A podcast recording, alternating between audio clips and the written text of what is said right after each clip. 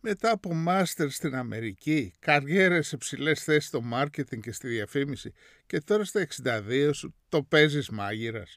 Τι σου συνέβη ρε μάστορα, που τράκαρες με την τύχη; Κάπως έτσι φαντάζομαι τη συνείδησή μου να με αντιμετωπίζει όταν με πετύχει σε καμιά γωνιά.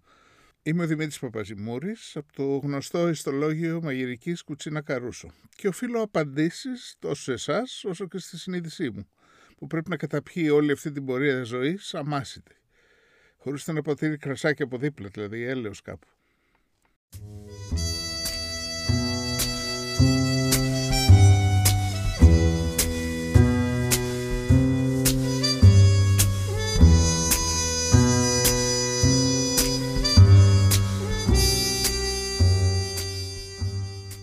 Πριν 45 χρόνια, όταν τέλειωνα το Λύκειο στα εκπαιδευτήρια Δούκα, είμαι σίγουρος ότι κανείς από τους δασκάλους μου δεν με φανταζόταν ικανό να προκόψω σε κάτι. Γιατί στο σχολείο ήμουν στην κοσμάρα μου, με κύρια επιδίωξη το να κάνω πλάκες και να περνάω καλά. Για να φανταστείτε τι ούφο ήμουν, θα σας πω ένα περιστατικό που συνέβη στην πρώτη τελευταία τάξη του Λυκείου, όπου είχαμε μάθημα χημίας με τον γυμνασιάρχη, τον κύριο Χατούπη, που ήταν ο φόβος και ο τρόμος όλων των μαθητών. Παρεπιπτόντος, εγώ εκείνη την εποχή είχα μόλις αλλάξει γνώμη για το τι θα γίνω στη ζωή μου και εγκατέλειψα το παιδικό μου όνειρο να γίνω αρχιτέκτονας. Ο λόγος ήταν ότι κατάλαβα ότι για να μπω στο Πολυτεχνείο έπρεπε να δώσω στις αγωγικές εξετάσεις μεταξύ άλλων και χημεία, την οποία μου ήταν αδύνατο να μάθω, μια και τότε όλα ήταν αποστήθηση. Οπότε στο μάθημα χημίας του Χατούπη ήμουν σε άρνηση. Ε, κάποια στιγμή με βλέπει ο Χατούπης που αντί για τον πίνακα έβλεπα έξω από το παράθυρο και με ρωτάει «Παπαζημούρη, γιατί δεν προσέχεις» Γυρνάω λοιπόν το βλέμμα μου έτσι πολύ cool και αυθόρμητα πετάω ένα εντελώς αφιψηλού πλήτο εδώ μέσα. Ακολούθησε μια εκνευριστικά πηχτή σιωπή από την καθολική έκπληξη στο χώρο την έκπληξη όλης της τάξης καταρχήν, περιλαμβανομένου και εμένα, που αφού μίλησα άρχισε να καταλαβαίνω τι είπα και σε ποιον. Αλλά φαίνεται ότι και ο Χατούπης εξεπλάγει τόσο πολύ με το αυθόρμητο θράσος της απάντησής μου, η οποία μεταξύ μας έβγαζε μια αφοπλιστική ειλικρίνεια, που μάλλον δεν μπορούσε ούτε και αυτός να το διαχειριστεί. Φαίνεται τον έπιασε εντελώς απροετοίμαστο να αντιμετωπίσει κάτι τέτοιο και κάπως έτσι γλίτωσε την αποβολή. Έπλητα λοιπόν τον Τζόβενο, γιατί όπως πολλά παιδιά με ανήσυχο πνεύμα δεν έβρισκα το νόημα, όντας μέσα σε ένα εκπαιδευτικό σύστημα που βασιζόταν στην αποστήθηση γνώσεων που δεν ένιωθες εύκολα τη σκοπιμότητά τους τώρα σε αυτήν την ηλικία, ενώ θα μπορούσε να συνδέει την κάθε γνώση με την πραγματική ζωή και έτσι να σε βάζει κάπως το νόημα να γίνεις ενεργό μέρος της διαδικασίας. Απ' την άλλη, όπως θα φανεί και στην πορεία της αφήγησης, μάλλον έμαθα περισσότερα από όσα νόμιζα. Αυτή η πλήξη πάντως εμένα μου βγήκε σε καλό στη ζωή μου. Γιατί επειδή έπλητα εύκολα με πράγματα που δεν μου εξάπτουν το ενδιαφέρον, φρόντισα σε κάθε τι που έκανα από εκεί και πέρα να έχω πάντα μπροστά μου προκλήσεις που με κρατούσαν σε εγρήγορση, με κινητοποιούσαν, με οθούσαν σε δημιουργικότητα και πρωτοτυπία. Και αντί για μια ζωή και μια καριέρα με άξονα τη σταθερότητα και τη σταδιακή εξέλιξη, εγώ επέλεξα να έχω αλλεπάλληλες εναλλαγές και άλματα βιώνοντας εν τέλει τρεις καριέρες μέχρι σήμερα. Πάμε όμως λίγο πίσω να δούμε πού μπήκανε οι βάσεις της ενασχόλησης με τη μαγειρική και να σας διηγηθώ και κάποιες μικρές ιστορίες στην πορεία της ζωής μου που χωρίς να το καταλάβω με έστρεψαν εν τέλει εκεί. Και να δούμε μπα και όλα αυτά έχουν κάποια εξήγηση στο κάτω-κάτω. Μήπως όλα αυτά κάπως μαγικά συνδέονται.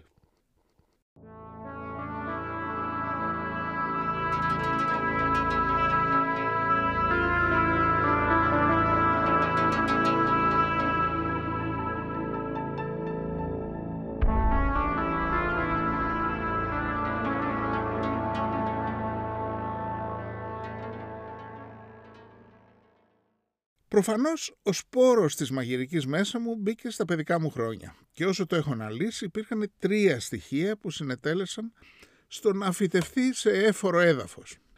Το πρώτο ήταν η γιαγιά μου ναυσικά, που ήταν μια σμυρνιά, καλοσυνάτη γυναίκα με μεγάλη καλλιέργεια και κλασική γαλλική παιδεία, η οποία ήταν βέβαια και μια εκπληκτική μαγείρισα. Ό,τι φαγητό έφτιαχνε είχε ένταση στις γεύσεις και ταυτόχρονα φινέτσα, ισορροπίες, κομψότητα. Μαγείρευε ελαφριά για την εποχή, με κύριο ρεπερτόριο την κλασική ελληνική μαγειρική και βέβαια όλα με μικρασιάτικη κουλτούρα, όπου τα φαγητά είναι πιο γλυκά, πιο πολυσύνθετα, πιο εξευγενισμένα, έχοντας επηρεαστεί από τεχνικές και πρακτικές της γαλλικής κουζίνας, που ασπάστηκε η μεγάλη Οθωμανική κουζίνα, η οποία με τη σειρά της επηρέασε την κουζίνα των Ελλήνων της Μικράς Ασίας. Έτσι, από πολύ μικρός απέκτησε ένα εξαιρετικό πρότυπο γεύσης, που ήταν υψηλών προδιαγραφών. Πολύ βασικό κληροδότημα για να μπορέσεις κάποτε να ασχοληθείς με τη μαγειρική. Το δεύτερο που συνέβη ήταν ότι ο θείος μου ο Μίμης που έμενε μαζί μας για αρκετά χρόνια ήταν εξαιρετικά μερακλής στο φαγητό. Γενικά ήταν ένας τύπος χιουμορίστας, ντερμπεντέρης και καραμπουζουκλής που ήταν και κυνηγός και πολυτεχνίτης όπως και ο πατέρας μου. Μαζί με τον πατέρα μου λοιπόν έμπαιναν στην κουζίνα, πράγμα σπάνιο για άντρες εκείνη την εποχή, και έφτιαχναν μεζέδες φίνου και εκλεκτούς που απολάμβαναν με το κρασί ή το ούζο τους.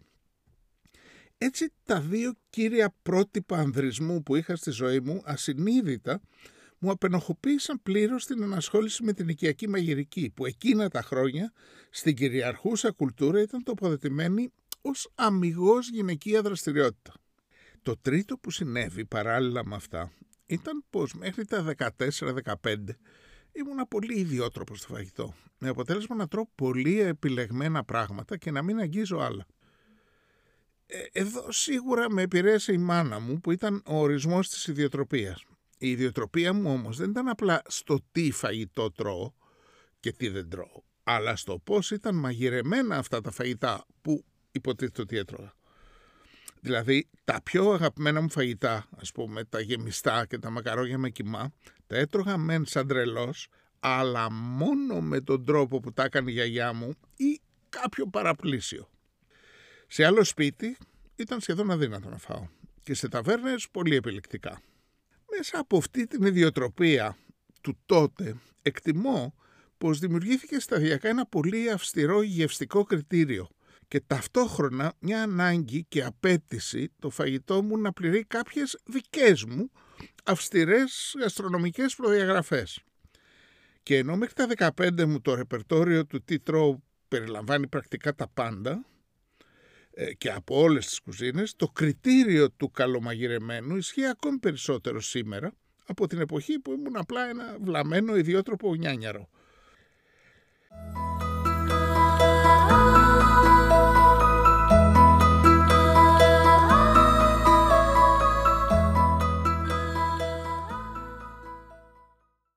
Στα σχολικά μου χρόνια και ως φοιτητή στην Ελλάδα, η μάνα μου μου απαγόρευε αυστηρά να μπω να μαγειρέψω στην κουζίνα του σπιτιού, γιατί θα τα έκανα άνω κάτω έλεγε, δίκιο είχε, οπότε δεν μου γεννήθηκε και καμία δυνατή επιθυμία για κάτι τέτοιο.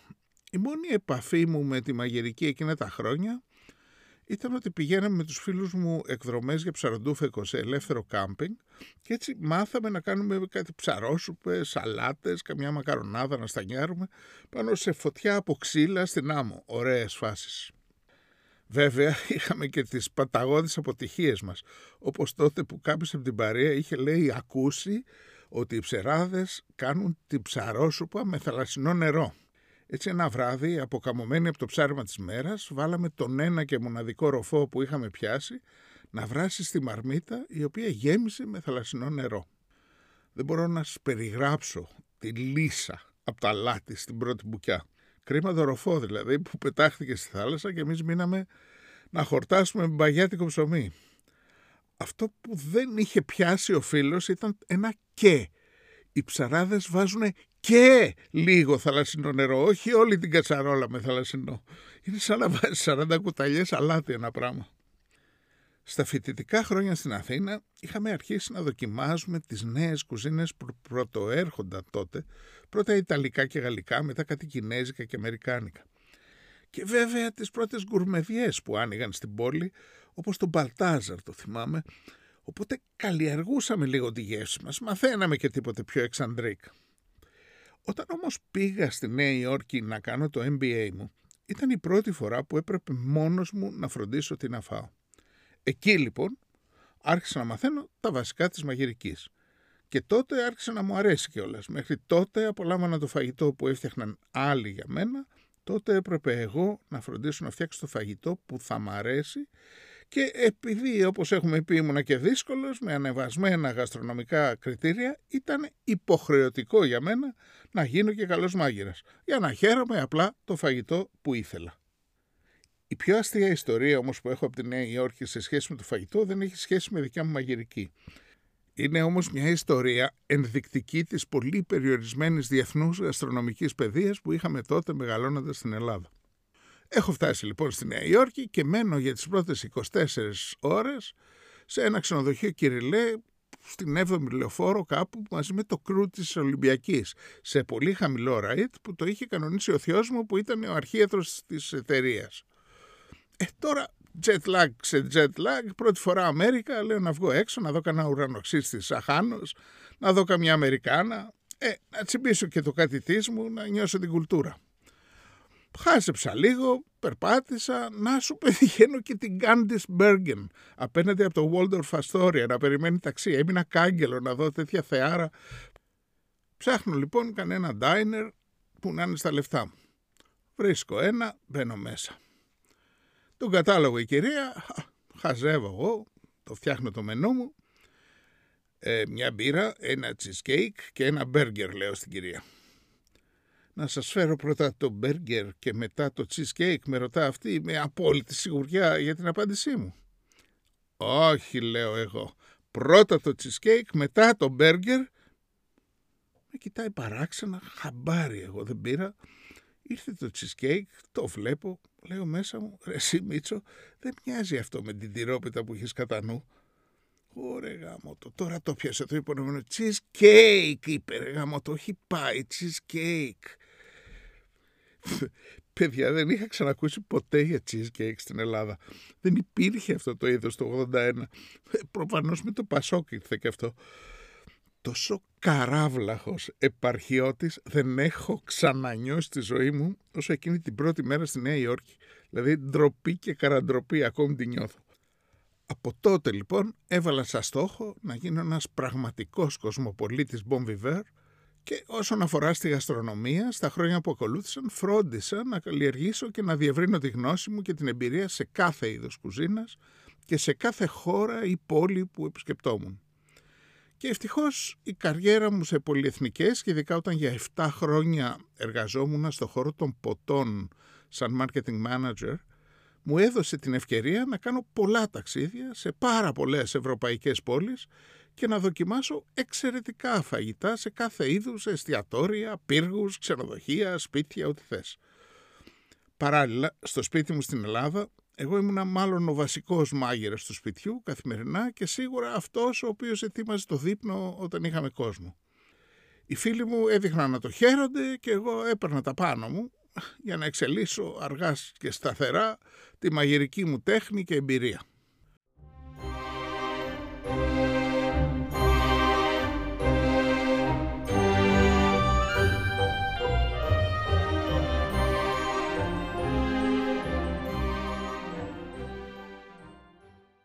Και έφτασε λοιπόν κάποια στιγμή που νόμιζα ότι ήμουν ένας πολύ καλός οικιακός μάγειρας και είπα να ξεκινήσουμε ένα μαγειρικό blog με μια φίλη μου. Μέχρι τότε απλά τσέκαρα στα γρήγορα συνταγές στα βιβλία που είχα και μετά έκανα τα δικά μου που γενικώς έβγαιναν νόστιμα με τα κριτήρια που είχα τότε τουλάχιστον. Όμως αφού βγήκαμε στον αέρα και το blog εκείνο ξεπέρασε σε απήχηση τον στενό κύκλο των φίλων και έφτασε εκεί έξω σε άγνωστο κόσμο που είχε απορίες και ερωτήματα, συνειδητοποίησα πολύ σύντομα πως αυτά που ήξερα από την προσωπική μου εμπειρία δεν ήταν αρκετά για να κάνω μια παρουσίαση συνταγής που να είναι απολύτως εμπεριστατωμένη με τα δικά μου κριτήρια. Ήθελα να μπορεί ο άλλος να καταλάβει γιατί πρέπει να κάνει κάθε στάδιο, κάθε κίνηση. Γιατί έχει νόημα η τάδε ή η βίνα τεχνική και ποια είναι τα σημεία κλειδιά στην επιτυχία της συνταγής; Όπως με κάθε άλλη δουλειά που είχα κάνει μέχρι τότε, όπου έπρεπε να είμαι υπεύθυνος για την τεκμηρίωση της άποψής μου, σπουδασμένος επιστήμον γάρ, έπρεπε να το κάνω αυτό και με τη μαγειρική. αυτά που έγραφα θα έπρεπε να ήταν απόλυτα ψαγμένα, τεκμηριωμένα, δοκιμασμένα, ώστε να μην υπάρχει περίπτωση ο άλλος να κάνει λάθος και εγώ να γίνω ρεζίλη. Και έπρεπε να έχει καταλάβει και το γιατί πίσω από τις οδηγίες στην πορεία. Αυτό σήμαινε ότι έπρεπε πρώτα εγώ να ξαναμάθω ότι νόμιζα ότι ήξερα από μαγειρική, αλλά να το μάθω πλέον σωστά και σε βάθος. Εκεί γεννήθηκε λοιπόν το μικρόβιο της επιστημονικής τεκμηρίωσης της καθημερινής μαγειρικής. Τότε λοιπόν, παράλληλα με το συνεχές διάβασμα στο ίντερνετ και σε βιβλία, επιστρατεύτηκαν οι γνώσεις φυσικής και χημείας που πήρα στο σχολείο, που συνδυάστηκαν και με νέα επιστημονική γνώση βιολογίας που αφορά στις πρώτες ύλες που μαγειρεύουμε, ώστε να μπορέσω να ερμηνεύσω το τι συμβαίνει στη μαγειρική κάθε στιγμή. Έπρεπε να το καταλάβω εγώ μέσα μου για να μπορέσω να το επικοινωνήσω. Γράφτηκα σε ένα σεμινάριο για την επιστήμη της μαγειρικής στο Harvard και σε ένα άλλο στο Hong Kong University και διάβασα πολύ. Ειδικά για δύο-τρία χρόνια έμαθα ότι δεν είχα φανταστεί ότι θα μάθαινα ποτέ για τη μαγειρική. Και όταν ήμουν έτοιμος, με βάθος γνώσης, πέρα από εμπειρία, ξεκίνησα το δικό μου blog, το Κουτσίνα Καρούσο, που μέσα σε δύο χρόνια έγινε το πλέον δημοφιλές στο χώρο, ακολουθώντας μια προσέγγιση που κανείς άλλος δεν είχε μέχρι τότε αγγίξει. Αυτή του συνδυασμού της επιστημονικής τεκμηρίωσης και ορθολογισμού στη μαγειρική, παράλληλα με την πρόθεση μιας βαθύτερης γαστρονομικής παιδείας, που περιλάμβανε το ιστορικό και πολιτισμικό στοιχείο της γαστρονομίας. Τώρα θα μου πείτε πώς συνδυάζονται όλα αυτά με ό,τι άλλο έχω κάνει στη ζωή μου, έχοντας εργαστεί για μια δεκαετία περίπου σε διευθυντικές θέσεις marketing, και άλλη μια εικοσιαετία και βάλε ως διαφημιστής, υπεύθυνος για τη στρατηγική επικοινωνία της κάθε καμπάνιας του ομίλου όπου συνεχίζω να εργάζομαι. Αλλά και με την αρχιτεκτονική, που ήταν αυτό που ήθελα να γίνω πιτσιρικάς. Όλες αυτές οι δουλειές έχουν ένα κοινό στοιχείο. Απαιτούν ικανότητες που είναι ισορροπημένα μοιρασμένες ανάμεσα στη δεξιά και αριστερή πλευρά του εγκεφάλου μας. Για όσους δεν γνωρίζουν τη συγκεκριμένη θεωρία, να πω ότι η αριστερή πλευρά του εγκεφάλου μας είναι υπεύθυνη για την οργανωμένη, ορθολογική, μαθηματική θα έλεγα σκέψη, όπου τα πράγματα μπαίνουν σε μια λογική σειρά και ιεράρχηση. Αντιθέτως, η δεξιά πλευρά του εγκεφάλου είναι αυτή που παράγει φαντασία, τέχνη, λόγο, συνέστημα, εκεί που οι σκέψεις ε, δεν κινούνται σε σειρά, είναι φαινομενικά άναρχες, αλλά συχνά κάνουν παράλληλες συνθέσεις ή ασυνεχή άλματα, η πλευρά δηλαδή που εδράζεται το συνέστημα και η δημιουργικότητα. Κάθε άνθρωπος έχει προφανώς σε κάποιο βαθμό και τις δύο λειτουργίες και στους περισσότερους ανθρώπους επικρατεί σαφώς η μία εκ των δύο πλευρών σε κάποιο βαθμό. Το ενδιαφέρον είναι ότι σχετικά λίγοι άνθρωποι έχουν την ικανότητα να λειτουργούν εν παραλίλω και στα δύο αυτά επίπεδα, όντας δυνατοί και στην ορθολογική σκέψη, αλλά και στην αφηρημένη, τη δημιουργική, πάνω στο ίδιο αντικείμενο και την ίδια στιγμή. Εκεί λοιπόν που τέμνεται η αρχιτεκτονική που δεν έκανα, με το μάρκετινγκ και τη διαφήμιση που έκανα, είναι ακριβώς η ανάγκη τους για ανθρώπους που έχουν ισορροπημένες δεξιότητες τόσο στην ορθολογική σκέψη όσο και στη δημιουργική, την καλλιτεχνική. Και να σας πω ένα ακόμη μυστικό. Το ίδιο ακριβώς απαιτεί και η μαγειρική. Απαιτεί ικανότητες και γνώσεις που αφορούν σε μια τεχνική πλευρά που στηρίζεται στην επιστήμη και στον ορθολογισμό ενώ παράλληλα απαιτεί φαντασία, δημιουργικότητα, αίσθηση τέχνης και γενικότερης πνευματικής καλλιέργειας.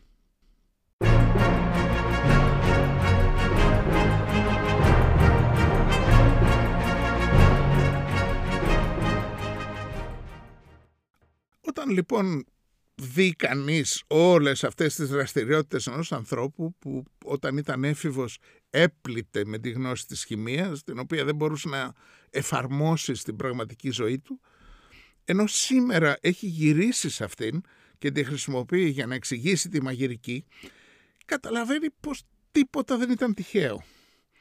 Το ίδιο και με την αλληλουχία των δραστηριοτήτων που με γέμισαν επαγγελματικά στη ζωή μου και που στο δικό μου μυαλό έχουν ανάγκη από πανομοιότυπες δεξιότητες που τυχαίνει να διέθετα. Και έτσι σήμερα διαφήμιση και μαγειρική παράλληλα κρατάνε έναν έφηβο 62 ετών σε εγρήγορση ώστε να μην πλήττει. Σας έχουμε να μην μπλέξετε ποτέ. Να είστε καλά.